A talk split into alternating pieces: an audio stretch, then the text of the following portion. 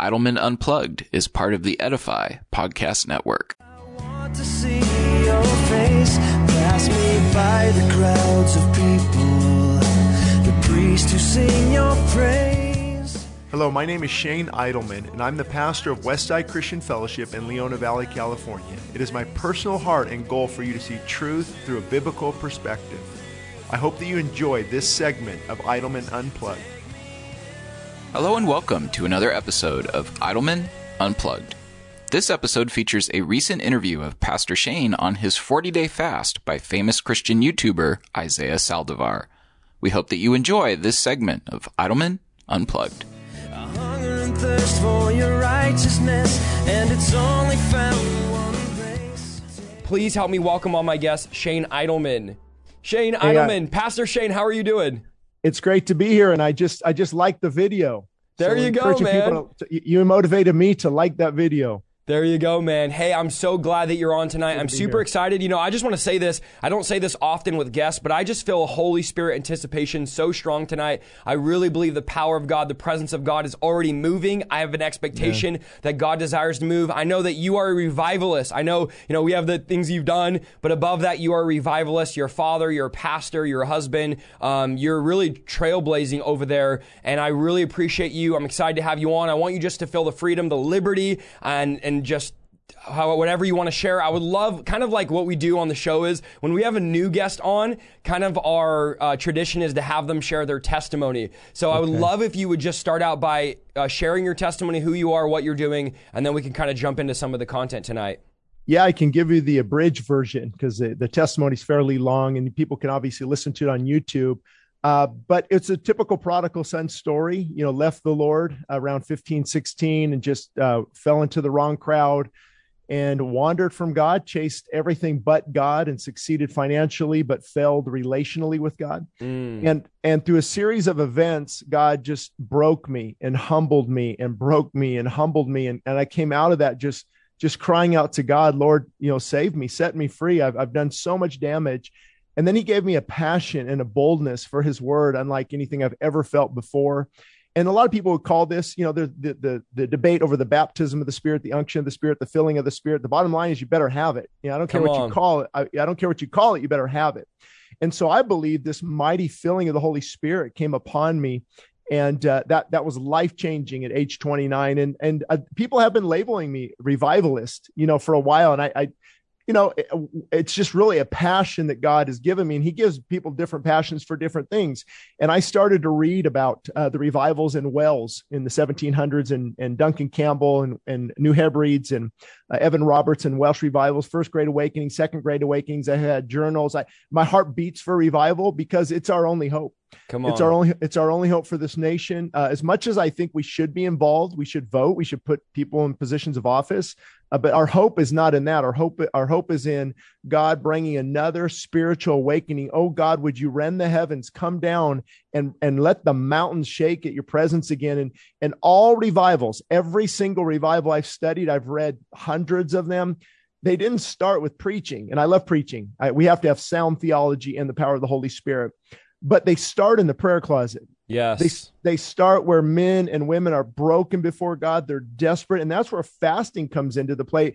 Fasting is exchanging a good appetite for a greater appetite. And lord i am so desperate. Like joel call a fast call a sacred assembly. Sound the alarm sound the alarm this is serious come into god's house and call a fast Ezra called a fast for protection. Nehemiah wasn't much fasting. Esther fasted. Moses fasted. Jesus fasted and came out in the fullness of the Spirit. Paul was in much fasting. Uh, the early church fathers, even the Didache or Diacte, whatever you want to pronounce it, they would have fasting before a person would be baptized. And and so anytime I talk on the subject, you know, people get convicted because King's stomach is is on the throne, live and well, Come live and on. well in America. And so our problem isn't too much fasting. Our problem is is too much consumption. But we don't want to make it you know people say well shane that's works based. It, it's it's like you can't bend god's arm. No but it bends my knee. You know Mm. god god doesn't i don't god doesn't love me more but i sure love him more because i'm starving the flesh. The the thing that gets us into this trouble you're starving this flesh.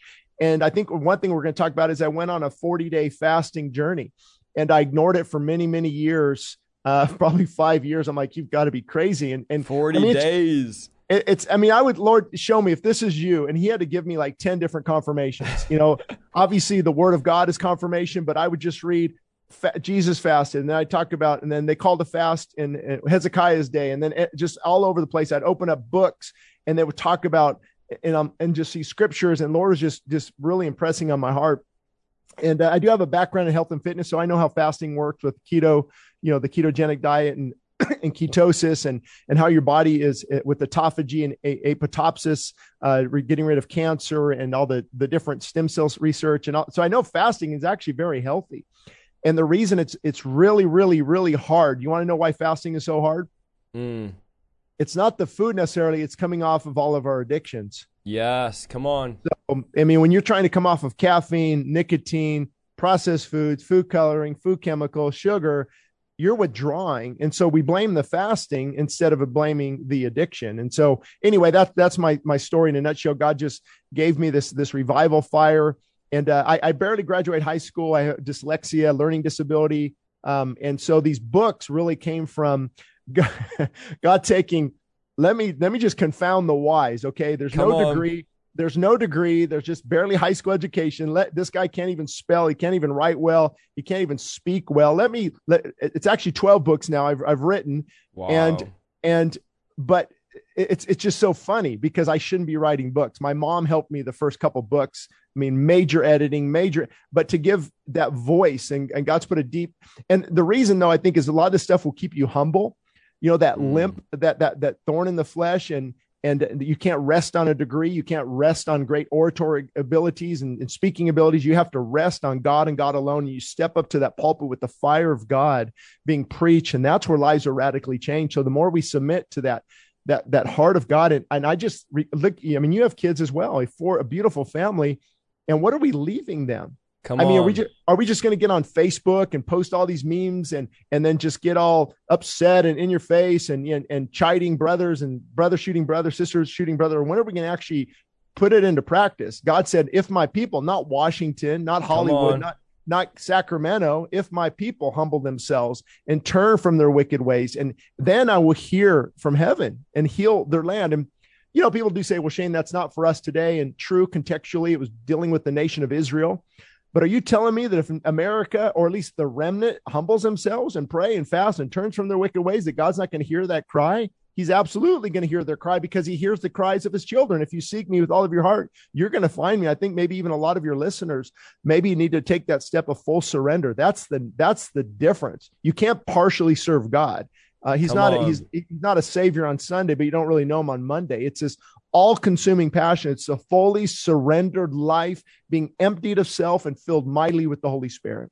So good, man. You are on fire. I love it. I don't want to stop you there. You're on a roll. I, I, I was thinking back when you were talking about revival starting in prayer is uh, maybe you don't know too much of my story, but I don't share it too much. I probably need to share it more. But in 2011, I was an atheist, got radically saved. And basically, the first thing God said was, you know, pray an hour a day. I, my response was, I don't know how to pray. And God's response was, I'll teach you to pray. And I think for so long, we've leaned on other people to teach us what the Holy Spirit says He'll teach us. And we know prayer is not automatic, prayer is learned. The disciples said, Teach us to pray. And in that time, the Holy Spirit began to not only teach me to pray, and again, I've only shared this once or twice, but the Holy Spirit actually taught me to preach as well. You could ask my mom, this is on record for months. I would wake up in the middle of the night, standing up in my room. Mm-hmm. Mind you, I'm an atheist a month ago, standing up in my room preaching, like full on messages in my room. And this is almost every night I woke up on the floor. I would stand up in my room in the middle of the night, preach, preach, preach, and then I guess just fall asleep and land on the floor. But I, for months, woke up on the floor, and it sounds crazy to believe, but the Holy Spirit taught me to preach. The Holy Spirit taught me to pray. And then this is what Jesus said. He said, The Holy Spirit's going to come and be your teacher. He's going to come and disciple you. And so I think if we lean so much on I, I, Bible college is great. I have a degree in theology, praise the Lord. But I think we've leaned so much on education and Bible college and teaching, teaching, teaching, and more teaching that we've removed the Holy Spirit's ability to teach us how to pray, to teach us how to preach, to teach us to live that fasted lifestyle. And for us, you know, here we have a bunch of 19, 20, 21, 22 year olds that were partying every day. Now we get saved. And our question is, what do we do every day, right? Because Yeah. it wasn't like we just partied on Sunday morning. It wasn't like we just partied on Sunday night. We partied pretty much every day. We were partying somewhere. And so we decided we're just going to replace the partying with praying. So 24 hours a day, this went on for months in my home, was a prayer meeting. It didn't end. It wasn't like let's pray and then in three hours let's stop praying. I'm talking about we worked at, you know, In-N-Out, Starbucks, Round Table, and it was prayer at my house. You'd go to work, whatever time you went to work, you'd come to my, back to my house and fall over and lay on the ground and pray, and you'd wake up and you go to work. And this went on for months. And from that, four to 500 people showed up to my living room every single week. It's absolutely crazy. No flyers, no promotion, no YouTube, no Facebook, no nothing. People were literally driving by saying, I felt something at this house and it drew me here. I mean, unbelievable presence of God, family members that were deaf getting their hearing back, people coming out of wheelchairs, demons being cast out. Everything was happening, but it was all because a bunch of young adults were in a living room in Manteca, California. No one even knows where that's at, praying, seeking God for revival. And so for me, when you talk prayer, something comes alive in me because I go, this Yeah. is what I started. And I don't ever, and I, I feel like this is a word for s- some people watching. I don't ever want to get out of that place of prayer. I think people think we graduate from prayer. Like we're successful now, we're famous preachers or we're famous YouTubers or mm-hmm. famous, and now we could spend more time on the algorithm, more time making videos than getting in that place of prayer. And that's where you start getting so many of these. And I would love to even talk about this dry pastors, dry leaders, pastors committing suicide, pastors cheating on their wives, pastors leaving the mm-hmm. ministry. And it breaks my heart. And it usually starts from their oil drying out. No more going to prayer, no more seeking the Lord. And we've created really these these these uh, country club type churches that are more about how good looking we are, how well we could speak, how good we are at networking, and even in a pastoral interview, they don't ask you what is your prayer life like. They don't ask you do you live holy. They don't ask you what movies are you watching. Like these are the things that matter to God. And so, man, I'm I'm hungry to see revival in America. I'm hungry to see prayer in the pulpits, prayer in the church. I, I'm kind of like you know I know everyone says we need prayer back in the school, and my response is like we need prayer back in the church. What do you mean in the schools? We have such a Yep. prayerlessness that swept over, even many watching, there's several thousand watching now, that have swept over our lives. And the devil has choked out the prayer out of the church, the life Mm-hmm. out of the church. And, and really, I just want to see that. I really believe, you know, uh, Pastor, that this is the time for revival, for prayer, and that God is reviving his people once again. There is a remnant. And at, at this point, I would go out to say this, and I don't think this is even debatable. There's really no other answer right now in America. We've seen the moral fibers just destroyed in America, and the answer is a fiery church that doesn't just do this once a week, hour and a half, hometown buffet, Chuck E. Cheese type thing, but it goes after God, seeks the Lord, sound doctrine, strong preaching, strong time at the altar, strong time in prayer, holiness, fasting, deliverance, miracles, Yeah. seeing the full power of God. And so I'm, I'm fired up, man. I know I'm going here, but I'm fired up as you talk about that because I really believe that revival is the hope. And I'm so, I'm so encouraged tonight seeing a senior pastor on the broadcast saying, we need this. We want this. We're going after this. There is hope for the American church and to see revival in the church. Well, man, you just fired me up. You can keep going as well. Uh, there's so much there. I think people need to be encouraged.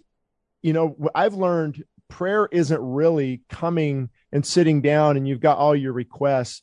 Prayer for me is getting my heart ready. Uh, Robert good. Murray Robert Murray McCheyne said, "I spend the first hour just preparing to pray."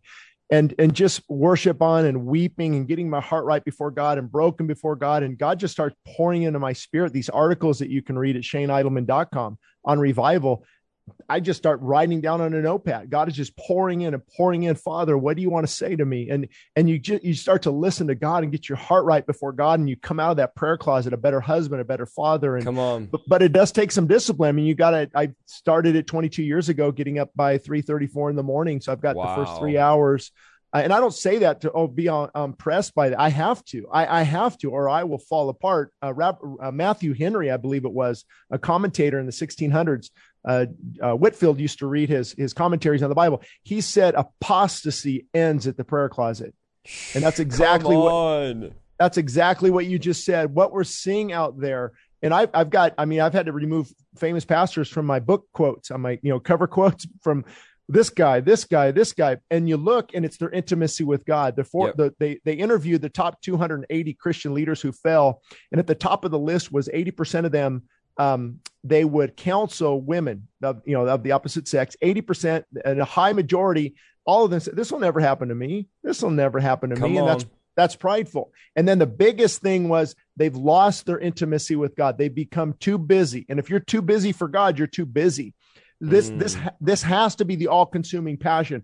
I tell people i would give up that job if it's hurting your prayer life and your walk with the lord. I would Come give on. up the take a break from social media get get get fasting get on your face before god. And no it doesn't feel good. We have sometimes remember the feelings come. He's a rewarder of those who diligently seek him. If you seek me with all of your heart you will find him. And that word seek is kadash in the hebrew. It means like you've lost your child in the mall. You're you, i'm not hungry anymore. I don't care what's going on. I've got to find that child no matter what. And can you imagine if we had that desperation? I've got to find god. I've got to find god. And he said you seek me like that you will find me and many of us, you know, we drive around, we say our quick little prayers, and I'm all for that, and a quick little devotional, five minute devotional, but that's not going to cut it in these dire times. I mean, we are calling good evil and evil good. We are Yes. slaughtering, we are slaughtering innocent children. We are, we are, we are promoting the LGBTQ agenda, which I love the group of people. It's a, but the agenda. See, we can love the people, but but fight the agenda in the schools and the and and, and again we love all people but we've got to be able to stand up for what is right. And and you look at what's going on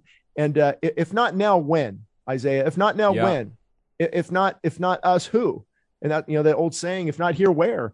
And so i think once we get that revival fire and you realize it doesn't happen overnight you might i know we started uh we started having worship every sunday for the last five years now at uh, we turn the music on by 5.45 in the morning 6 in the morning. Started with three of us you know we've been up to 70 80 90 100 people uh, that would come and just worship god before our services. And so see that hunger is contagious. That that revival fire is contagious. I'm glad you said that about a, a bible degree because i think if somebody can get a degree if you can stay humble it, it's more education is better and so we're not against that but like leonard ravenhill said you can have 32 degrees and still be frozen Go And ahead. so- Come on. and so you have to have theology on fire. And uh, that's what preaching really is, is it not? It's theology coming through a man who is on fire for God. And I think one of the, and something you t- kind of touched on, the misconceptions about prayer is that you're always going to want to pray. So a lot of people watching this, they say, next week I'm going to start praying. And they've been saying that for years. Next month, tomorrow, I'm going to start praying an hour a day. And really, I would challenge everybody watching to set an hour a day aside to pray. This is something Jesus asked the disciples. or something powerful about saying, God, I'm going to give you undivided attention. Now, many people saying, I can't do that, Isaiah. Your Netflix says otherwise. Your TikTok says otherwise. Your Instagram says otherwise. If we could spend the average American six to eight hours, they say, a day on Social the media. internet, on social media, on entertainment, then you can. I'm telling every single person watching, you can pray an hour a day. It will revolutionize your life. A thousand issues you're going through will be solved in the place of prayer, praying that hour a day. But I think the common misconception, Pastor, is that I'm going to wait until I want to do it. And the thing about the flesh is I don't pray when I feel it. I pray till I feel it. I'm not going to wait on my flesh. The Bible says the flesh, and I just preached this last night, is uh, there's enmity. It's at war against God. The carnal man, which Paul says is living on the inside of me, is constantly trying to get me not to do what God wants me to do. So I'm no longer a slave to that master, a slave to my carnal flesh. I'm dragging my flesh into the prayer closet. I'm not asking I'm not asking my flesh, do you feel like praying today? Do you want to? Because the thing is, you're not going to want to. Your flesh doesn't want to. And I think much like fasting when you eat junk food, you know, I talk to people that are healthy, unlike me, and they're like, Isaiah, I don't even desire junk food. Like, it's not like a, a discipline. After I stopped eating it for a year, I no longer want it anymore. And so it's really about starving your flesh, changing your appetite, not just for fasting, but also for praying. And then you start getting to a place where you go, mm-hmm. how could I live without this? Like, it's not about, oh, I don't have time to pray. You don't have time not to pray. Like, prayer will give you so much power, so much authority, and so much just fuel to go throughout your day that you'll get into a place where you go, I have to pray. And for me, and you just said you're at that place, I'm really at that place where I can't survive without prayer. I'm that needy beggar every single day saying, Lord, I don't know what I'm doing. I can't preach without you. I can't go live. I can't travel. I can't be a father without prayer. I can't be a husband. Like my wife only knows revival me. She doesn't know hmm. me before the unregenerated me. And I know if I stop praying, if I stop fasting, if I stop going after God, I will go back to that old man, right? That old man crawls off that cross. You got to keep crucifying him and putting him on the cross. And so prayer does this, but, but to everyone listening, this is a real practical step for you. Make yourself pray. Be intentional. I know Mike Bickle says put it on your calendar. You schedule everything else. Why not schedule prayer? And so this idea that one day I'm going to accidentally fall over and start praying or I'm going to slip into my prayer closet, trip in there and pray for an hour, it's just not going to happen. You have to be intentional and say, I'm not asking, I'm not saying, I'm doing this. I'm turning everything off. Put your phone away, put your stuff, and go for an hour. I'm going to get in the prayer closet, and this will revolutionize your life. But again, I think, uh, Shane, that a lot of people think, uh, one day I'm going to fill it, or one day it's just going to happen. And it's, nothing that is good happens without intention. You're never, you're never going to cast out demons if you're not intentional. You're never going to lay hands on the sick accidentally. Many cessationists say, well, I would believe in tongues if God gave me it. So they think one day I'm going to be sitting there and God's going to begin to speak tongues out of me. That's not biblical. The Bible says that you need to pursue these things. You need to go after it. Jesus said, if you want the Holy Ghost, you need to ask. You got to ask for it. So mm-hmm. there's something about getting in that place. I know I'm going all over the place here. It's okay though. But there's something about getting in that place of prayer, being intentional, putting it on your calendar and saying, I'm doing this. And there's no, there's no it's buts or ands about it. Well, and this will really help. I don't know if you realize this, but you hit the nail on the head. Here's why people, here's why they don't have a prayer life. They go to bed watching and listening things that are so ungodly that they Come don't on. wake up. They don't wake up with the spiritual appetite. Mm. So if you go to bed watching Netflix and Vudu and Amazon Prime and all this gore and witchcraft and darkness, and you're not going to wake up hungry for Yep. God. So what's been my custom for a long time is is either to read the Word or to read like E.M. Bounds on prayer, anything by Tozer, or anything by Leonard Ravenhill, and you're so hungry for God. You've got this prayer going to bed. You're praying going to bed. You say, Lord, and you wake up. I look at sometimes it's only two thirty in the morning. I go back to sleep. Get up. You, there's an excitement for that. But if I start, if I start, if you start filling your mind with, uh, you know, these top movies out there from, I mean, I don't even know. I see the top 10 come that, that Christians are watching Reacher, Yeah. Re- Reacher on Netflix. Or what was the other one? That cocaine one, the crystal myth on, uh, uh, out in the desert, filmed out in the desert. You know, so many people are watching this and they're hooked on this and, or, or Tiger King or whatever. I mean, just, and they love this stuff Yep. and they have, they have no prayer life. It's because they're, it, to use your analogy, they're feeding on junk food all day, Yep. so they they have no desire for broccoli and hummus. You know Mm. that, and and I can relate. You know, trying to to have a background health and fitness, I don't like. You know, the junk food just is. You know, maybe some chocolate, of course, but most other things. There's there's a just desire to continue to continually eat healthy. What about how much more spiritual food? So that will be encouragement to some people. If you're going to bed with the wrong things mentally, as a man thinketh in his heart, so easy. There's not going to be a diet, a spiritual diet, also or spiritual hunger. Also, I don't know if, if you've done a lot of studying on on on REM sleep, deep sleep, Mhm. and and how your mind thinks. If you, I would encourage people to disengage from from computers and phones late at night. I mean, g- g- read a good book, read the Bible for the hour before you you'll just fall asleep, and then you wake up hungry for more of God. So that definitely plays a role, and it's biblical.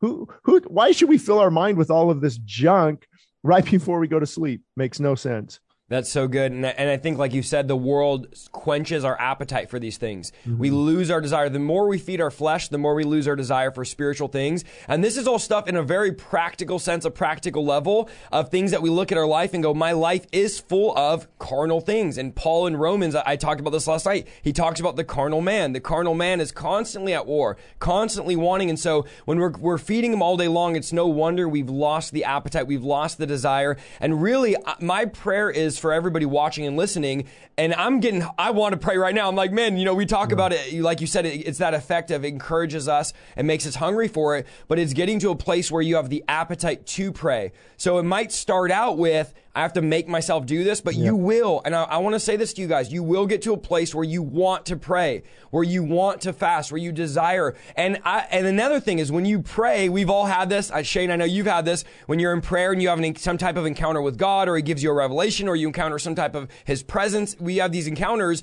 The first thought, at least for me, mm-hmm. every time I encounter God in prayer is, why don't I do this more? Mm-hmm. Why am I Yep. so distracted? Why don't and I and you think that and then you look back and go, have I even prayed? And this is a question we could all ask. What was my prayer life like really chronologically this week? And I, I do believe prayer hmm. is, of course, relational, right? We're in the car, Yeah. we get out of bed, as you said, but I also don't want to undervalue the divine privilege to what Jesus said to go in your prayer closet. Because there is, I think at times we undervalue that and go, oh, you could just pray in your car, and you can, mm-hmm. you can, you could just pray going to work, and you're always aware of the Holy Spirit. I have, I have some preachers say, well, I don't even have go in my prayer closet because I pray all day long, and that's amazing, and I, I think that's great, but that's not what Jesus said. Jesus said there's a time where you go in the prayer closet. You shut the door and the Father's there. Like, imagine mm-hmm. God gives us in Scripture his geographical location on, the earth. He says, here's where I'm going to be on the earth, not in, you know, Hawaii and Mexico and Japan. If every one of us knew that God was going to be in Tennessee tomorrow night, seven o'clock, every single one of us would have a first class ticket as fast as we could to get to wherever it is at seven o'clock in Tennessee. Yet God says, day and night, I live in the secret place. This is a real place in, mm-hmm. on earth that you can go to and you can encounter God. And so few of us do it. I mean, really, so few of us this week have gone to that place where God dwells, called the secret place, and encountered God. And as you said earlier, say, I'm not coming out until I come out a better husband. I'm not coming out of this until I come out a better father. I'm not coming out until I come out a better servant, a slave of God. I'm going to let this transform me. And God, in that prayer closet, it's like that potter, uh, it's like the clay on the potter's wheel. God begins to mold us into the person. That's the sanctification process, isn't it? Where God begins to mold us into the person He's called us to be. Not the person I've called myself to be or the person I want to be, but the, God, the way God's called me to be. There's times where I've had ideas or things I want to do with the stream or traveling or ministry, and I go into the prayer closet and I come out going, that was a terrible idea because mm-hmm. God gets Yep. in there and God says, I'm going to start molding you. I'm going to break you. I'm going to shape you. And then when God does it, it gives us that appetite. It gives us that desire, much as like when you stop eating junk food, you lose the desire for it. I really believe many of you watching as you get in the place of prayer, as you, and we're being very practical tonight, but as you start seeking God there and encountering God in the secret place, don't get mad at God saying, God, where have you been? And God goes, where have you been? Like I've been waiting and you've been standing me mm-hmm. up every day because uh, I'm in the place of prayer. So I really hope that people are getting hungry right now to just get in that secret place. And Isaiah might be just to throw in something about why the prayer closet is so important because although we're supposed to be praying all day, we're driving this. The prayer closet is that time alone with God. Don't bring your phone. Don't be texting. Don't email. And and actually, I can picture Jesus as a carpenter making what would be probably like a pantry, a side area in the house where you would go and you would close the door uninterrupted from people, uninterrupted from anyone's presence except you and God Almighty. If you don't have that, it's going to be hard to get that connection because that's where brokenness takes place. That's where Mm. that's where that's where you're humbled. That's where sin is brought to the foot of the cross. That's where you're you're you're you're just uh you you are transformed. And we're talking about. I'm sure you talked about with Paul. Oh, wretched man that I am, who will deliver me from this body Yep. of sin and sin and death? For with the mind I serve the law of God, but with the flesh, the law of sin. And so it's getting the mind away from distractions, a mind away from. So even though driving, listen to radio, it's those are good things, but you can be taken away from God. The good things can actually take you away from the presence of God because you say, Lord, you matter so much that I'm getting rid of every distraction and I'm going to hear from you. I want to seek you. And maybe an encouragement to some people. There are times where I don't feel anything all Come morning. on. I'm just Same. like, Lord, but but see, that's faith is the evidence of things not seen. That's when I believe that's when the rubber meets the road. Lord, I don't even feel it, but I know you're good. I know you're sovereign. I don't even my feelings aren't lining me up right now, but I'm going to trust in you because without faith, it's impossible to please you. And you persevere, you press through. There's fortitude, there's strength. There's I discipline my body and I bring it into subjection, and then then the fruit of that will come later. So don't always feel like you know if i'm if i'm not feeling it if i'm not i mean there's times where i just begin weeping and i end up on the floor and i'm hitting rewind rewind rewind re- rewind on worship songs and god's just pouring into my heart pouring into my soul and and i don't even read the word. Then there's other times i'll read the word for an hour and a half and things just pop from the pages and god is ministering to my own heart. And there's other times it's like oh boy oh boy this is tough. This i'm not lord help me out right now. And he, and and i feel like i wasted a few hours but did i really was it was that battle is that spiritual battle is that it was that flesh that you're trying to buffet that flesh So good. I want to talk about so your 40 day water fast. This is okay. Let me just say this, and this is just candid here. When people say, "Oh, you should bring this speaker on, or this guest on, or this person on," and you know, you look at people and their follower account or whatever, all these metrics that are secular that we use to measure success. But then I look at your your documentary that you made about your 40 day water fast, which we're going to talk about right now.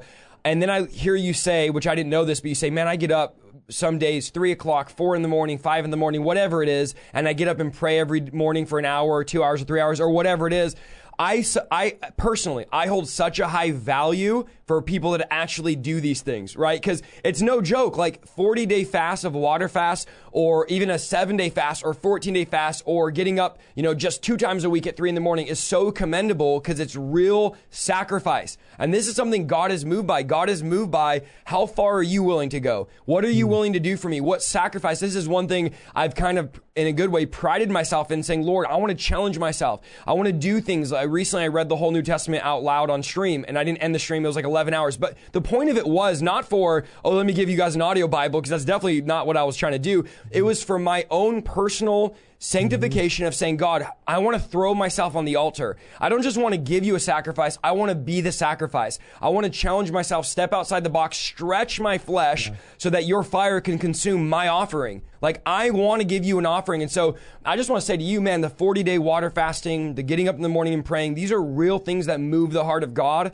And I think why God is breathing on your ministry, why God is using you. Um, really, God is looking for people that would have a heart towards him. That's what he searches for. And these yeah. levels of sacrifice I value so highly more than any type of, oh, this guy has a big church or following or whatever. To me, all of that is like, all of that is anyone can do that, right? Uh, yeah. Uh, but it's this this real like real sacrifice. So, for example, we talk about 40 day water fast, but like this is like real. This is not just like, oh, a 40 day water fast, let's go to the next topic. Like you really for 40 days are getting up like starving, maybe some days not, but most days hungry, your body, you're losing weight and you're like, okay, God, I'm going to pursue you. Okay, God, I'm going to go after you. So I, I only know maybe, I know Vlad's done a 40 day fast. He's talked about before. I only know maybe I don't know, two or three pastors, maybe, maybe one or two that have ever done a 40 day water fast. I know you said that you mixed some broth in there, some juice in there, which is, which is amazing, but talk to us a little bit about, I want to know, like, give me the details, right? I'm a nerd. I want to know,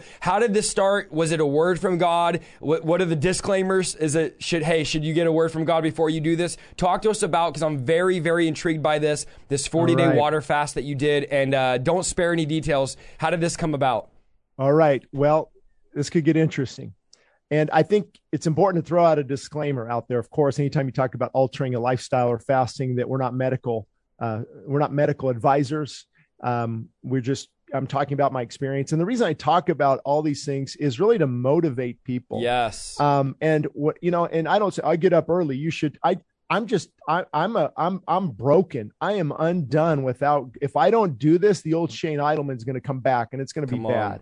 And so, but I have I go to bed early too, you know, by nine o'clock. So that that helps a little bit on those things. But I do it to motivate people, and I do have my share of critics. Oh, you're super spiritual, you're prideful. Well, I mean, we're all prideful, but I, hope not. I mean, I'm just trying to just uh, uh, share share my experience with the body of Christ. So anyway, God's been working on my heart in, for a long time on this area of fasting. And again, with a background in health and fitness, I understand how um, the hunger hormone works. I understand how autophagy works, uh, keto ketosis works, and and how your body will switch fuel sources, and how you actually won't. It's not you're not starving yourself. You're switching energy sources. Um, and so I knew a lot about fasting, and um, I just was just intrigued to really press in. And again, it's not. Um, gosh, how do I word it? It's not about you know, like a, a, long checklist or look at what I did or marking off the days on the calendar. It's just a desperation. And we see that 40 days is mentioned throughout the Bible quite frequently. Jesus did it. And I don't think it's an accident that he went into the wilderness for 40 days. And, and the Bible is clear. We don't hear of his ministry before this. And now he comes out, wow. it says it, it says it comes out in the fullness of the spirit. And so I was going to go on another fast. I've been on nine days only, water only. I took a, um, a sabbatical a year ago, and I fasted about 45 days, water only th- through about through about 95 of those days. And here's why I do it. When I when juicing water, I mean, there's all these different fastings. Biblically speaking, it's going without nourishment. So if, if you're going to fast, biblically speaking, that's not juicing. Juicing, I mean, it's good. It's got its benefits. It's a lot of antioxidants, phytochemicals that are thrown into the body there. But with juicing and things, it keeps my hunger hormone. They call it ghrelin. I believe it's a G H R E L I N. I have a hard time pronouncing that hunger hormone often. But the, the, a little bit of juice can keep that hunger hormone elevated. And also, I'm pouring in glycogen, I'm pouring in sugar. And I'm really going counteractive because what happens, autophagy kicks in after a couple days. Autophagy is like Pac-Man. Your body begins to break down d- d- disease and dying tissue, cancer mm. cells.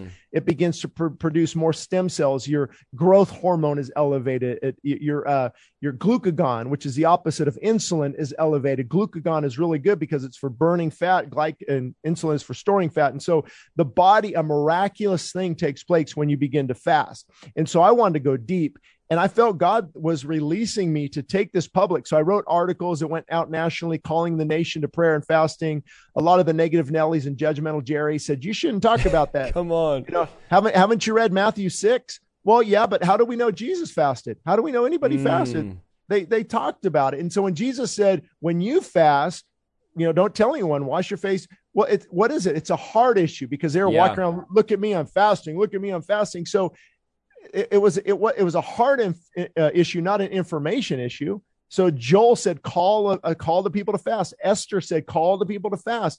Uh, Nineveh, the king said, "Call the people to fast." And the preaching of Jonah, and, and so I felt released to go and just share my experience to motivate people. The emails, the Twitter. I mean, I we were I was bombarded with the positive feedback from people breaking addiction. Uh, how many str- how many strongholds you know and I got to just give you a quick shout out here. A year ago, I started seeing your YouTube videos on deliverance. I'm like, I don't know, I don't know about, I don't know about this guy because you know in charis- charismatic world, yep. I mean, you, you, you, the problem with a lot of us who are believe the gifts of the Holy Spirit are for today is you've got to have sound theology. Yes. You've got to have, you've got to be straight as a gun barrel theologically, but you can't be empty. So you need the mm. power of mm. the Spirit. So you have to have correct theology, correct humility, repentance, loving God's word, and then you marry that with the power of the Holy Spirit. And so just watching your ministry, I'm like, this guy's solid. He's got the right heart. I mean, this is this is encouraging. So you encourage me in that area as well. Um, and I forgot what we were talking about. What were we saying on the fasting the, issue? The fasting. You were talking about how how healthy it is for you and oh yeah, with well and and 40 days was just on my heart. I mean, I'm turning to this page, I'm turning to that page. God's put on my heart. Um, I, I, won't go into detail right now because I'm still praying about a few things. I had actually had a dream uh, that I want to maybe share at some point where I just you know knew that God is wanting me to make some bigger changes. Also, you look at physically speaking, I'm six foot two, 230 pounds. You know, I mean, my ideal weight should be around 185, 190. So technically, I'm 40 pounds uh, overweight. So physically, I had a, you know, I love food. I would eat too much food, uh, sugar, caffeine and you're addicted to these. So it just really broke all these strongholds. And what happens, uh, my point was your body begins to, once it switches from carbohydrates, you have carbohydrates stored in your muscle and your liver, probably about 2,400 calories, let's say a day and a half worth. There's no more energy. Now, where does it get energy from? Where, how's the brain function? uh, something called gluconeogenesis takes place and it creates glucog- uh, glyc- glycogen from fat reserves. And so that's what ketones are ketone bodies, ketogenic diets. And so now I'm just burning fat all day long, about 2,000 calories a day, half a pound of fat. And I, I think it's okay to talk about these things because we're the spiritual is the focus, but yes. God want God wants us to be good stewards of our phys. I have a billion dollar piece of equipment here that if Come I'm on. if I if if I'm if I'm not getting enough sleep, I'm eating like like you know, a lot of junk food and I'm feeling moody, it affects me spiritually at a very deep level. So I believe the spiritual and the physical are interwoven with the spiritual, of course, being the priority. And so after four or five days, hunger actually leaves. I, I started to cook dinner for my family, you know, grass fed beef with spaghetti, you know, uh, uh, garlic toast. Uh, so you're eggs. over here fasting, cooking dinner for your family. Yeah, because your appetite's gone. You really, wow. you like, I look at the food and go, yeah, that's, that's good. It looks good. But you know I, I, it's just and then and then the more you press in and the more you you begin to just um your, your body will burn its reserves. And so you're really not starving. You're not starving until you burn your fuel source which is your fat. But then of course people say what about vitamins? What about minerals? Uh, well your body actually stores those in your cells the right correct uh, uh, right amount of zinc vitamin c vitamin e, vitamin d vitamin e. It'll begin to process those potassium magnesium sodium uh, so I did take some supplements now and then, a little bit of trace minerals. Uh, the longest fast ever recorded is well over a year. He lost, I think, wow. 200, 280 pounds. You can look it up. It's from the Scotland University. Uh, he was 400 and some pounds. And he just, he's lived off his fat because that's what fat is. Fat is fuel reserves. Now, granted, you have to be strategic. I know what low potassium mineral, low potassium looks like, you know, uh, heart palpitations, moody, getting sick, you know, you're getting low in magnesium and potassium. So that's why I would have, or if I had to preach three times on Easter, resurrection, you know, an hour per sermon and praying with people, early morning worship. I, I brought a, you know, a cup of grapefruit juice to get me through that. Yeah. You know, I can't, I can't just go lay down. And so, and we also had church when I started the fast, we had church every night of the week for a week straight, every night at six o'clock, just, just, just on the altar, people hungry for God. And so a little bit of bone broth. And then there would be days and days of just water only. And, wow. and just really, it just, it's weird how when you're starving the flesh, those fleshly appetites are really minimized. Wow. And so, and so you're, there's a heart check that takes place. Uh, you're definitely a lot more humble. Uh, you're a lot more broken. Uh, now, granted, there are seasons where emotions you're you're getting, you know, you're irritated. You don't know why you're getting angry. Your body's cleansing all these things, and that's what happens during fasting. Is your body actually goes and cleans a lot of the organs, the heart, the digestive system, your microbiome, your cholesterol that's being built up in the arteries can slowly dissipate, and it's just it's wonderful spiritual benefits and then wonderful physical benefits as well. So good. Um, so you know, one thing people were asking in the chat, like those kill people saying, "I don't understand fasting. Like, what's the point if you're just going to get sick from not eating?" And this idea of not eating, or some would say starving yourself for spiritual gain, is it really a foolish idea to the world? To the world, they look at and go, "Why would you fast as a Christian?" But really, I, what I've understood through fasting is God becomes what food is to you. A lot of people right. look to food for pleasure for a getaway, for sustenance, to survive, to keep going, for energy, for whatever it could be. And when you're fasting, you can no longer look to food for pleasure for for many people it's an escape um, or again sustenance but then god becomes that so the time you'd spend eating or thinking about food like if you're list, all of you listening on spotify or the chat or youtube or facebook whatever think about real, real quick how much time you spend thinking about food in fact, many people say, uh, Shane, when I start praying, the first thing I think about is what I'm going to eat tomorrow, what I'm going to eat today. We spend a crazy amount of time just thinking about what we're going to eat next or where we're going to go out to eat. And not only that's, we could go on longer about money and about all that when it comes to food, but man, we spend so much energy and time thinking about what we're going to eat and how we're going to eat. Imagine you take that away, how much time you have to serve God, to spend with God. And again, when we talk about fasting, we're talking about fasting and prayer, like getting in the place of prayer with fasting, mixing these together. You know, you've heard this before that fasting without prayer is just dieting, but really saying, I'm going to spend this time, mm-hmm. dedicate it to God, and I'm going to go after God, and I'm going to serve God like I've never served before. I'm going to seek Him. What are some, you gave some, but what are some other like real practical benefits to fasting for those listening? For those in the mm-hmm. chat, again, I know some people are new Christians are like, I don't understand why fast. Like, what is the benefit biblically? What's the point of it to fast? What are some some real practical things you can give us here? Yeah, yeah, I'd like to um, briefly talk about that because if somebody's a new believer, you know, I wouldn't. I, you, you, don't want to jump into these kind of things. You want to, you know, obviously read research a little bit. But two things come to mind. Can you hear me? Okay, Audio yeah, perfect. Good? Sounds good. Um, the number one, we have to remember this is how we were created. We mm. weren't cre- we we don't we weren't created to have you know fast food stores and convenience stores on every corner. Our body really, if you look at how the body is designed, it's designed to go with seasons of feasting and fasting or famine, uh, you know, f- uh, feasting and famine. They would, you know, days you could walk, days you could go and, and not really eat. So the body's designed for that.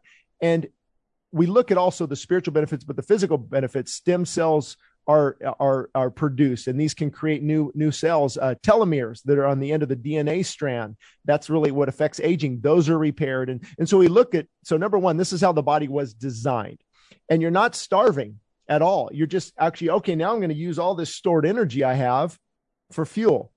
Uh, and we look at, you can look at Moses fasted, of course, um, Nehemiah fasted, Esther fasted, uh, Ezra fasted, David fasted. Now, granted, in the Old Testament, it was it was usually sackcloth and ashes, prayer and fasting, repentance, because it showed, Lord, I am so desperate. I, I this repentance is so sincere. I'm gonna I'm gonna not take in this this food, this nourishment, and I'm going to be nourished by you. And I'm gonna I'm gonna exchange this this bodily desire for food for a spiritual desire for you. And so now we go into the New Testament. What a lot of people don't know is Jesus didn't say if you fast. He said when you fast. That's good.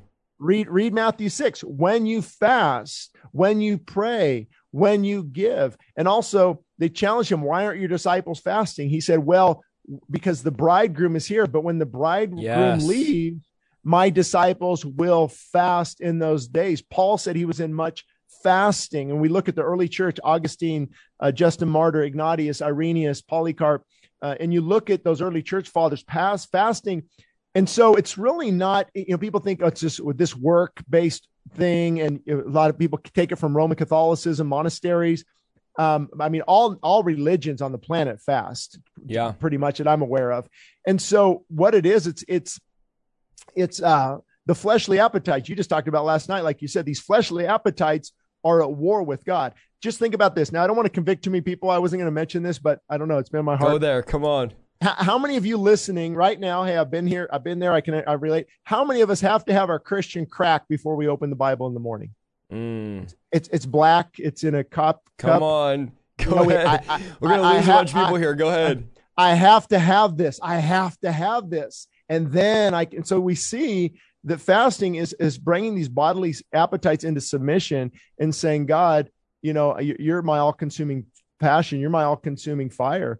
And that verse, if my people humble themselves and pray and seek my face and turn from their wicked ways, think about that. All four of those conditions are meant by fasting Mm, all four of those are meant by fasting. And so what's funny is I'm not a fasting guy. I used to be a, a fitness buff and, and I actually took a lot of steroids and worked out hard and uh, did a lot of stuff to ruin my body. And I, I we, we were trained to eat every two and a half hours to keep the metabolic rate up. And and so this is the last thing I want, but it's the man, I the, just the presence of God. I mean, I would my family be eating. I go put my AirPods in and just you know just rewind. I'm a lover of your presence. I'm a Come lover of your presence the more I seek you, the more I find you just weeping before God. And God was filling me and breaking me and humbling me because I gave up this appetite of food and I sought the heart of God. So, And so- good. It was not perfect. I, I messed up a few times. I, you know, I had a little bit on Resurrection Sunday and on Mother's Day, and we had, they were having a salad. I ate a little bit of salad, just got back on track a couple hours later. And, but for the most part, it was, it was incredible. I, I lost uh, 37 pounds. Wow. And so, you know, that's not the goal, but that's a nice benefit. And then you do, you know, you gain some of that back. Obviously, the goal is to keep it, you know, keep keep keep about your ideal wage. Uh, but anyway, that's that. And I don't blame new believers like fasting. That doesn't make sense. Just just read the Bible, read what the benefits are, and and and. It, but think about the other the other. What's the other spectrum of fasting? Gluttony, correct? yeah. It's it's. I mean, we're we're we're eating too much, and we're going to get that that fast food and that that candy and that cookie and that chocolate and that cake, and I got to have, it, I got to got to got to have it, and this addiction to all these different things. And so, fasting uh, is just an incredible experience. It's very challenging and difficult, and so you have to. Uh, I would t- I would say to those who, if God's calling you to fast, and you know there's a deep conviction um, you know, obviously talk to your physician, let them know what you're doing, and then you go for it and be prepared for the withdrawals because you're withdrawing from a lot of things. Or many of you can prepare, and how you prepare is you you start weaning off of caffeine over the next week. You start weaning off of processed foods, over sugar. You start eating God given foods, and so really your your body is now set. Uh, to be in this position of, of fasting because you've you've created this environment in which you're not going to go through tremendous withdrawals. I mean, just going off of caffeine alone is going to is going to make you go crazy. Uh, and sugar. Have you ever just stopped sugar cold turkey? Come you on. know, I mean, you, you're going to really have some difficulties there. So take it to God in prayer and uh, see where He leads you. That's really the key. Yeah, it's crazy because so many Christians, number one, we don't preach fasting, but so many Christians don't fast. Like if you polled the church, do you fast on a regular basis or even once a year? Most people are like, what is fasting? I didn't even know we are supposed to fast. It's so, it's so barely talked about in the American church. But then another thing not talked about, as you said, is gluttony. Like we don't ever hear gluttony behind the pulpit and gluttony is a sin. Guys, I know this is a revelation. People are like light bulbs going off. Rev- gluttony is a sin. Overeating when you're eating and gorging yourself and you're, oh, I feel sick and you're sitting there, have to sit on the couch for two hours after you eat. That's a sin before God. If, is overeating. It's unhealthy. It's a sin. And these are things that are like golden calves of the church that we don't even talk about. You have a lot of pastors. I'm going to say it here that are extremely overweight, that are extremely, and they're up there talking about how God wants to give you a prosperous life and this, and then we see pastors dying of heart attacks, you know, dying of high blood pressure and diabetes, all these issues happening in the church, and we're not talking about it. And this is not, and I know again, this makes people feel shame or condemnation, but it shouldn't because we're trying to help you. This is not the life God designed for you. Being 200 pounds, 150 pounds, 100 pounds overweight is not the life that God has designed for you. And so fasting and getting your priorities straight and saying, God, I'm going to sacrifice. I'm going to give these things up. I'm going to start getting my body as the temple of God in shape where it needs to be. I know this is becoming like a health broadcast, praise the Lord, but I need to get these things in alignment because I want to live that full life that God has for me. I am thin, right? I barely eat once a day, if that, but it's not that I'm healthy. Just because I'm thin, people think, oh, you're super healthy. But no, I'm going, Lord, I need to be more healthy. I need to, I just told my wife yesterday, I'm getting a gym membership this week. I'm not playing games. I'm going to be in the gym every single morning. You know, I'm not going to be running 10 miles a day, but I need to start working out. I need to start getting in shape because although, yes, I'm thin, doesn't mean I'm healthy. And for many people, you know, you can't see your spirit. So there's a lot of us that are spiritually underweight and spiritually overweight that are out of shape in the spiritual realm. Yeah. And so God wants us to be not only in shape spiritually, but also in shape physically. And I know again, it's very touchy. People, I feel shame, you know, because I'm overweight. Well, God has given you the ability to do something about it. God has given you the ability to discipline yourself and to say, no, I'm going to start doing these things. I'm going to start fasting. I'm going to start getting in prayer, not only fasting for my physical, which it, it is a benefit, but also spiritually what does my spirit man look like? If I could look mm-hmm. at my spirit man in the mirror, I think for many of us, our spirit man would be weak. So let me give you some questions here. I know we're about an hour in, but let me give you some questions here that I want to ask you about fasting. You know, obviously you've done a 40 day water fast. You know what you're talking about when it comes to fasting. You, you know, obviously we could tell you know a lot about health. So let me just ask you a couple things here. Is it possible to fast? And this is questions that have been coming in as we're live. Is it possible to fast things other than food? In other words, okay. Pastor Shane, could I fast video games? Could I fast television? Could I just fast TikTok? I know some people say, I'm just going to fast chocolate ice cream, right? Um, what's a biblical fast and can we just fast other things instead of doing food? Yeah, let me let me just springboard back what you just said because we don't want people to feel shame. I mean, I've, I've struggled with my weight since I was a child, and so I have nothing but compassion. It's a hard journey, so we're not poking fun. We're not, but we are wanting to help people. And yeah. I think I mentioned um, all of my books. We we made them available as free downloads in the description on YouTube. So you guys. Yeah, at our church website, westsidechristianfellowship.org, all my fasting books, you can just download them free right then and uh, and read them and they will help you they'll help you help you get going in the right direction you'll feel a lot better so biblically speaking and we can go through the questions pretty fast biblically speaking fasting is removing all nourishment so the daniel fast should really be called a daniel healthy eating program juicing should really yes. be calling uh, juice feasting you're feasting on juice uh, you can go off of TikTok. You can go off. I would recommend that. Yeah. And so these, these are all these are all good things but it's not it's not the, the, the, biblical definition of fasting is removing things that give nourishment to the body. So that's why you know with juice or even coffee with cream in it or you know tea with honey in it. And but you don't want to get real technical. Like i put a little bit of honey in some green tea if i had to. And it's not about legalism it's about wisdom. So the biblical definition of fasting is to remove nourishment from the body, even though all those other things are good. Also, I don't know if you knew this, but Jonathan Edwards, his famous sermon, Sinners in the Hands of an Angry God, he was on a three or four day fast. Uh, John Wesley wouldn't ordain people to the ministry unless they fasted on Wednesdays and Fridays. Uh, New Hebrides wow. revival, New Hebrides revival started in a barn on a farm in an all night prayer meeting where people were fasting and, and, and, crying out for God. I can just, it, it's, it, it's the catalyst. Try preaching on a full stomach Mm. Try try praying after Thanksgiving dinner. Come on. There's no way. So see, it, it, it's a competing appetite, and that's the whole point of fasting. Is it really positions you better. So I would I would start out if you're just starting. Try 12 hours. Try 16 hours.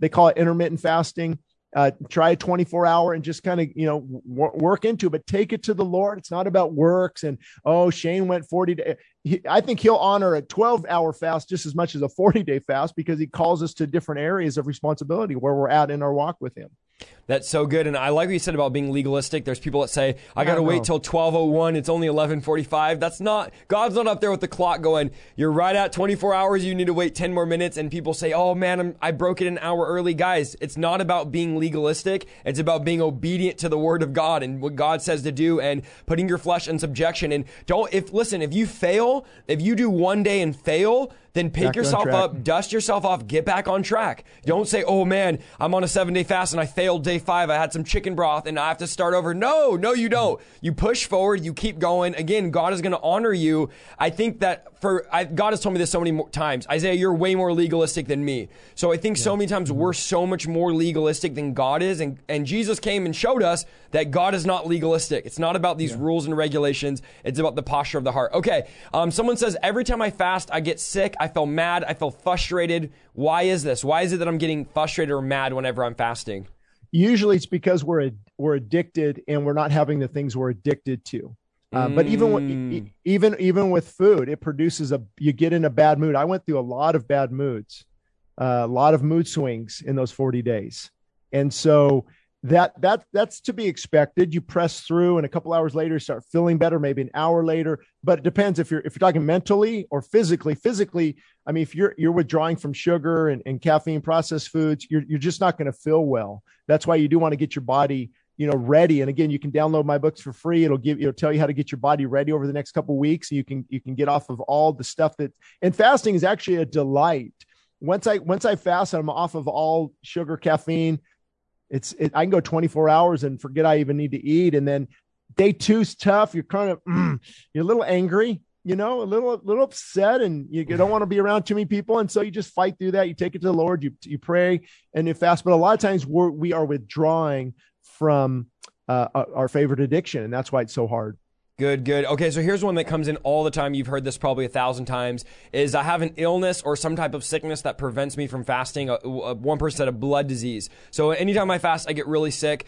Is there grace for that? Should I still fast? Where do we where do we draw the line there? Well, yeah, that's why we encourage people to go and talk to the physician because there's a thousand different scenarios out there. And if you are taking medication, you have to be careful because fasting fasting lowered my blood pressure substantially. My heart rate dropped 20 beats a minute. Wow. So that's 28,000 beats less per day. Can you believe that? That's so if crazy. you're if you're if you're if you're taking blood pressure medication and it's lowering your blood pressure, you start fasting, you could get into a dangerously low blood pressure. You're taking Coumadin for blood thinner. You're taking statin drugs for cholesterol. And so usually at fasting clinics, they'll have you wean off of, of your medication and um, you, you, can get off diabetes medication because look at di- type 2 diabetes right now is is an epidemic. I, Yeah. you know, it's just it's destroying our healthcare system. Did you know that type 2 is diet related? Mm. di- diet related. We are causing we are causing our major healthcare crisis be, be, uh, by the choices. So blood disease uh, but fasting i would research daniel pompa dr jason fung uh, peter attia Dr. Alan Goldhamer, a lot of these guys I talk to sometimes online, some of them aren't Christian, so I don't agree with their position, but lots of knowledge. And so they can blood disease, it depends on the blood disease because fasting can really clean the blood and actually reset the the the, the blood system there, the corpuscles and the red and the white and the blood cells and, and how that works. And so fasting is very beneficial. But again, if you're on medication, uh, I let me tell you this, I I didn't fast for a decade when I became a Christian Wow. because I said I have I have border borderline hypoglycemia. I can't fast. Well, to come to find out, I was just addicted to sugar.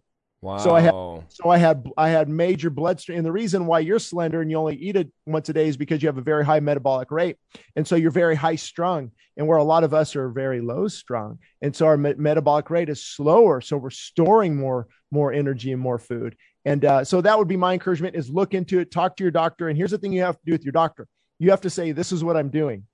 Don't ask them about fasting because yeah, they have yeah. they have four hours. Medical professions. I love medical professions. I text my doctor often. They have four hours of of of training on nutrition. For example, somebody comes in, hey, you're overweight, high cholesterol. Here's a statin drug. Statin drug is going to tell your liver to stop producing cholesterol. Not a good idea. Why not tell them to lose weight and get in shape? But see, we have a pill. We don't fix the root cause of the problem Yep. you know and so yeah I would- talk with your physician because there's so many who shouldn't fast? Pregnant women nursing moms anorexia bulimia those with possible food disorders. Uh, if a person is emancip- emancipated like just really really doesn't have much stored energy at all uh, fat you know they've got to be very careful. Uh, but i have known a lot of slender people who fasted and then they actually added back this incredible healthy weight that they actually needed because the body resets your metabolic rate it resets your microbiome your gut bacteria and uh, so many so many things that are so important. That's so good. So I think you're drawing a super healthy line between, hey, if you can't fast, this is what you can do or not. But also, we don't just want to give, and this is what you you've been saying is we don't just want to give everybody an out. I know people in the chat are saying, well, my pastor says, hey, if you can fast, then fast. If not, then don't worry. That's not what we're saying. We're saying if you can fast, you need to fast. But if you have a health, a special health condition, then God's not going to sit there and throw a lightning bolt at you because you're not fasting. But Yeah, I really want. try- Yeah, go ahead. Go for it. Let- Let me let me chime in on that one because it's so important. I deal with these questions. I mean, all the time. I just did a health seminar, two and a half hours. I spoke. You can find that on our You- YouTube channel as well. But when it comes to fasting, um, ninety a, a- room. If I have a room of hundred people, I guarantee ninety of them can fast. Wow. Absolutely. We have these excuses in our mind. Hey, if you can do it, if you can't, and all of us are going to say, I can't. It's too Yeah. hard Yeah. you know and, and so but it, it's biblical and so let's so technically though you can't fast blood sugar levels um, just where you're at you can change and get that's where i guess a daniel healthy eating program would be very efficient because it's just god-given food and we were created to eat god-given food did you know that god-given food everything that grows on the vine different things that actually gives life to the body a Mm. bag a bag of doritos doesn't give you any life Come on. so you you can change. You can begin to. You can actually live off one meal a day. You could say, "I'm just going to eat dinner." Lord, I'm and, uh, a guy by the name of Hal Reese or Rees Howells. I keep forgetting how to pronounce his name, but he has a powerful book on revival. They they attribute the end of World War II so much to his intercession, and he would just have one meal a night for three years, I believe it was. And so you can do things if you want to, but see, the problem is we want to make excuses, myself included. Yep. I had every, I had, I don't want to lose weight. I mean, this muscle and and guys, you know, they want to keep their their muscle weight, and and I, I don't want to starve myself. That's legalism. And I love what Leonard Ravenhill said. Anytime, anytime we see something in the Bible we don't like, we call it legalism. Mm, that's so good. that's so And- good. Yeah, we can answer. Do you have a few more questions that came Yeah. in? Yeah. So someone said, um, do you only fast when you're led by the Spirit, or can you just fast whenever? Do you need to, Do you need a word from God to start a fast? I, you know, well, I would say I would say no because Jesus said when you fast, when you give, and when you pray. So I think, see, we're not. I'm not going to go on a 40 day fast and then blow it and start again January 1st. That, that Mm. then I'm giving back into the cravings of the flesh. I'm giving back into gluttony, and so I believe the Christian life is a fasted lifestyle. Paul said, "I discipline my body and bring it into subjection." So there'll be wonderful times of feasting and and and and, and celebration and fellowship, but then you've got to have seasons of fasting and pressing in and seeking the heart of God. And so we we've got the feasting down pat. I mean, I, I yes. I go to churches and they've got the donuts and coffee out. And I'm like, 90% of those people don't need donuts and coffee. Go that's ahead. act- Come on. That's actually what's, but uh, that's a whole different topic. Yeah, yeah, so good. No, I love it. It's so good. Um, let me see. Let me go to like one or two more here. Led by the Spirit. Uh, someone said, "Is it okay if I tell people I'm fasting?" And where do we draw the line of? I know, like I love what you said earlier. It's the context, right? People say, "Well, no one should know," and that's not what Jesus was saying. He was saying you guys are bragging about it. Don't be, don't showboat when you're fasting. But where do you draw the line on telling people and stuff like that? Yeah, because Matthew 6, it's all a condition of the heart. Did you know a person can be fasting and not tell anyone and just be as prideful as a Pharisee? Yep. Come on. And then you can have somebody who shares their fasting experience, very humble, very broken, wanting to help people. So it's Jesus was going to don't don't fast and act all pomp and arrogant and spiritual. Don't do that. Pri- fast privately. And so you know, I would have to tell my my wife, uh, and I actually uh, I've went on lots of fasting where I didn't tell anybody. Um, and so I think you just tell people that need to know. Um, and if God releases you and and and you feel like, you know, I want to I want to share this, but if it's starting to you know, boastful and prideful and look. I, and I, I'm, I'm at a point where I don't want people. I, I'm not thinking they look at me. Oh, Shane, you're so spiritual. I'm hope they're saying, Shane, you're so broken. Come you are a broke. You are a broken man, and you need God like never before. A.W. Tozer said it takes broken men to break men when they're preaching. And so Mm. God is God's. This is the breaking process. Don't say, "Oh, you're so spiritual." No, I'm broken. I'm humble. I know the old Shane Idleman. If the old Shane Idleman comes out, my marriage is going to be in trouble. My fathering is going to be in trouble. I, I'll lose this pastorate. I've got to. I've got to be on fire for God. I've got to starve the flesh. The flesh is wanting. The flesh is saying, "Feed me, so I can destroy you." Come on. That's exactly what it's saying. Wow, that's so good. All right, let me ask you one more here. And these are again, I'm trying to be these are practical questions. I think a lot of times when we do Q&As we get super spiritual, but these are really good cuz they're like what re- people really want to know. Yeah. Um, someone says, "Can I drink high calorie shakes or juice when I'm fasting? Like can I go to Jamba Juice, you know, and get a chocolate Moo'd with a bunch of extra bananas and frozen yogurt?" What, what's your thoughts on that? And uh, and uh, Isaiah too. I don't know your time thing, but I'm I'm fine if people have questions because I really want to help people. So I'm not in a hurry at all. Appreciate it. Um, well, again, it goes back to I mean, a Jamba juice. You're looking at 80 grams of sugar, so that's about 15 teaspoons of sugar in one big Jamba juice. So my answer is, well, no. That's the fasting is just, you know, it, it, Jamba. I mean, I love Jamba juice, but it's it's a lot of sugar. And if you're, You're going to do any food. if you're going to do any juicing, I would juice a lot of greens, spinach, celery, uh, greens, and then maybe an apple to give some type of flavor. But you want to, you don't want to be juicing a lot of sugar. That's what's got us into this problem, this predicament. Did you know? I think it was six teaspoons of sugar was the average in the 1800s. Now we're up to 40 teaspoons of sugar a day per person. Crazy. So that that's what's causing a lot of this, uh, these issues that we see.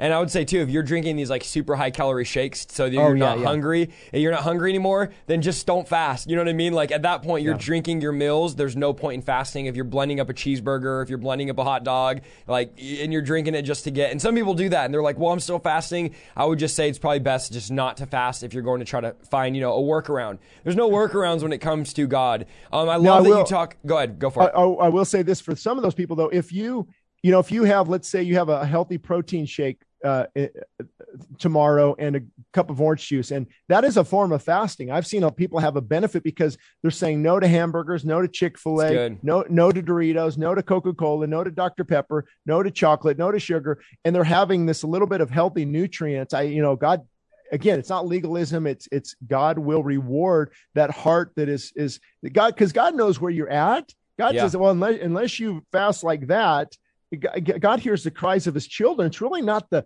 it's really not the fasting i believe that that, that gets the ear of god. It's the desperation. God saying is that my child down there crying out to me? Is that my child that child is so hungry for me?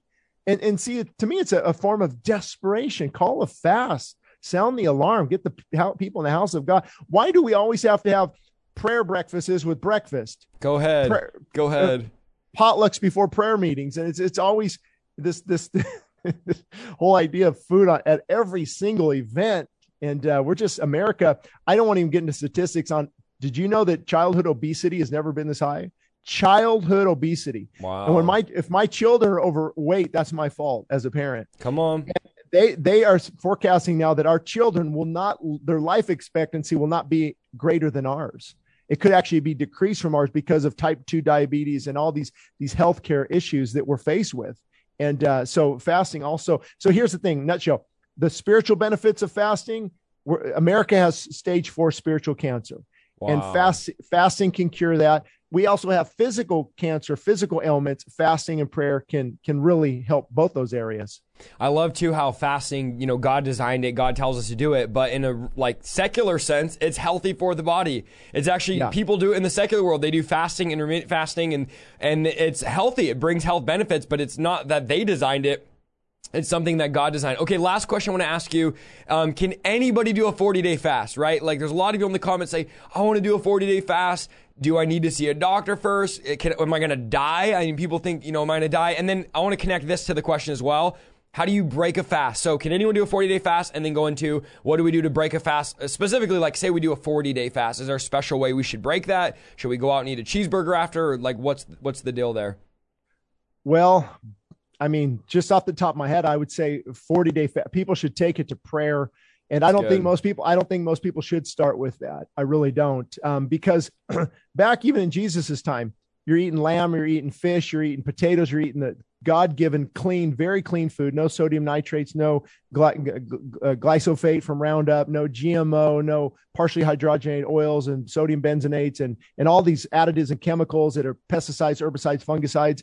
And so our body's very, very toxic. And so we have to clean it up, kind of work into it. But if God calls someone to fast, I mean, I, I do know a couple people he's called to, to fast. And even maybe they had some orange juice to get through the day. Maybe so I would take it to the Lord in prayer. Uh, but I would say no, it's not for everyone uh, because it does change. I mean, my wife, oh, I should have said that at the beginning. She was a huge help with the kids and taking Yeah. them to different things. And sometimes I, I was just laying in bed for three or four hours, just pressing in, God, I need to hear from you. And I, and so she was a huge support. So if people don't have that, and I've got five kids at home, all under 17.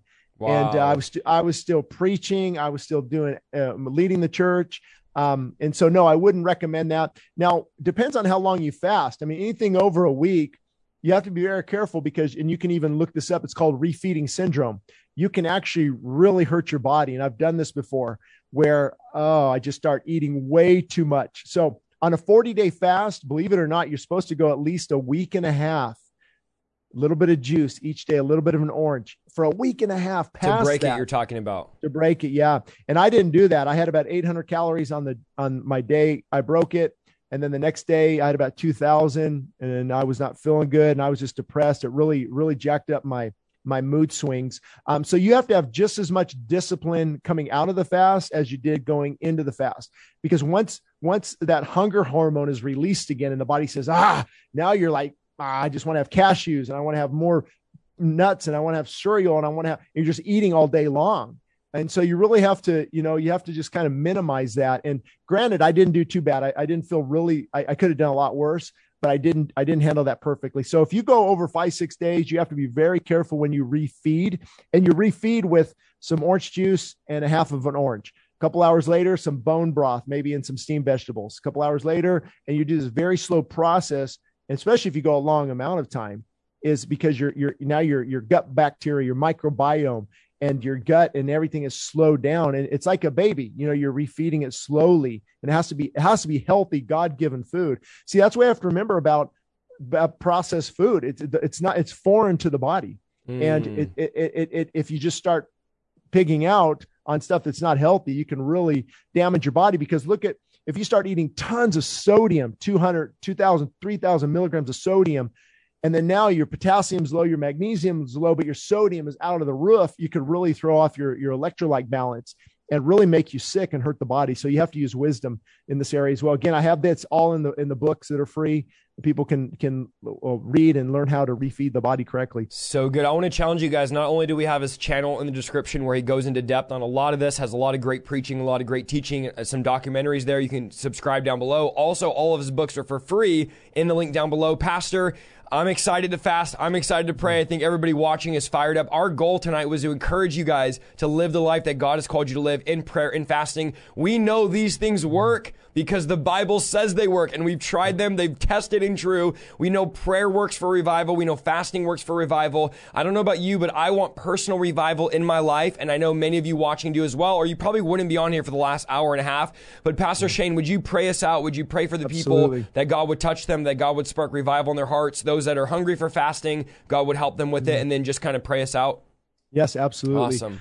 Lord, first and foremost, I want people to be encouraged. I want them to be filled with hope, not regret, not not condemnation, but conviction. And Lord, I pray that a mighty filling of your Holy Spirit would come upon those who are watching, those who need to repent, those who need to get this area of their life in order. Lord, everything from pornography to gluttony to anger and pride. Lord, you can break this out of them via prayer and fasting. So I just I just ask for a special anointing over these individuals that want to get serious with you. They want to discipline their body and Lord, would you show them grace and mercy and love and forgiveness and they come off of this uh, video and off of this this podcast and everything we'll be promoting. I pray lord that they will come out of here filled with holy spirit fire and we would see this next generation lord contending for a spiritual awakening like never before. And we ask this in jesus name amen amen Amen. Pastor Shane, I know it won't be the last time we have you on. I really appreciate you being on tonight. Where else can they find you? Is there any other links? For those of you watching on Facebook that are saying, where's the link at? You got to go in the YouTube description because it's much longer. So if you're on Facebook, go on the YouTube channel and go to the YouTube description. You'll find all the links there just because Facebook has a limit on the description, all that. But where else can they find you? Uh, tell us real quick about where your church is located. I know we have a ton of people listening from your area, I'm sure. And so if you would let them know, that'd be awesome as well. Yeah, we're actually just uh, an hour north of Los Angeles. And so we're actually in Palmdale, Lancaster, tucked away in a little uh, valley called Leona Valley. West, it's west of Palmdale, Leona Valley, California. There, and uh, you can find more at ShaneIdleman.com. Again, that's ShaneIdleman.com. All my articles. Uh, but if you go to the church website, Westside Christian Fellowship, all the books, that's where you can download those for free. And uh, we would love to help you out on this journey because it's it's an important journey. I think once you get the physical, not under control, because nobody's perfect, right? I'm still struggling. You know, I, I want some chocolate tonight, right? Come and so, on. but it's one, one, once as you once you begin to just put God first and begin to develop the fasted lifestyle, um, I mean, it, it is it is life changing. It's life altering. Awesome. Well, Pastor, thank you so much for being on tonight. I'll definitely be texting you after the broadcast because I want to bless you tonight as well. But thank you so much for being on tonight. All right, thank you Awesome. too, God Isaiah. bless Great you. job. Thank, you. God thank bless. Touch my lips, here I am. If you've enjoyed this episode of Idleman Unplugged, be sure to send us your ideas and topics for future episodes of the podcast. You can send us an email at westsidechristianfellowship.org or shaneidleman.com. Again, my name is Luke Duncan, and I am your host of Idleman Unplugged. Thank you for listening to us today, and join us again on the next episode.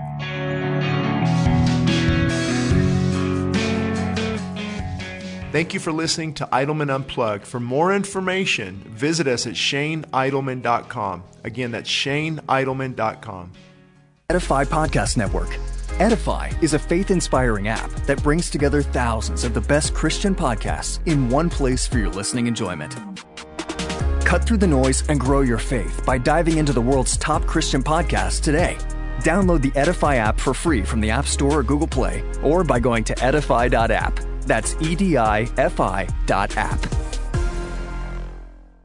El Paseo Publications proudly supports the Westside Christian Fellowship Radio Network. We are committed to quality in Christian publication. Free ebooks can be found at westsidechristianfellowship.org under free ebooks. Books such as What Works for Men and What Works for Young Adults will help readers understand that the obstacles ahead are never greater than God's power to take you through. Books such as What Works When Diets Don't and Feasting and Fasting demonstrate how health can be achieved from a biblical perspective. Other free books such as Answers for a Confused Church and Desperate for More of God show the importance of fully surrendering our lives to Christ. And One Nation Above God is a must read for anyone concerned about the direction of America. Again, free downloads of these ebooks are available at westsidechristianfellowship.org. We are happy about partnering with the Westside Christian Fellowship Radio Network.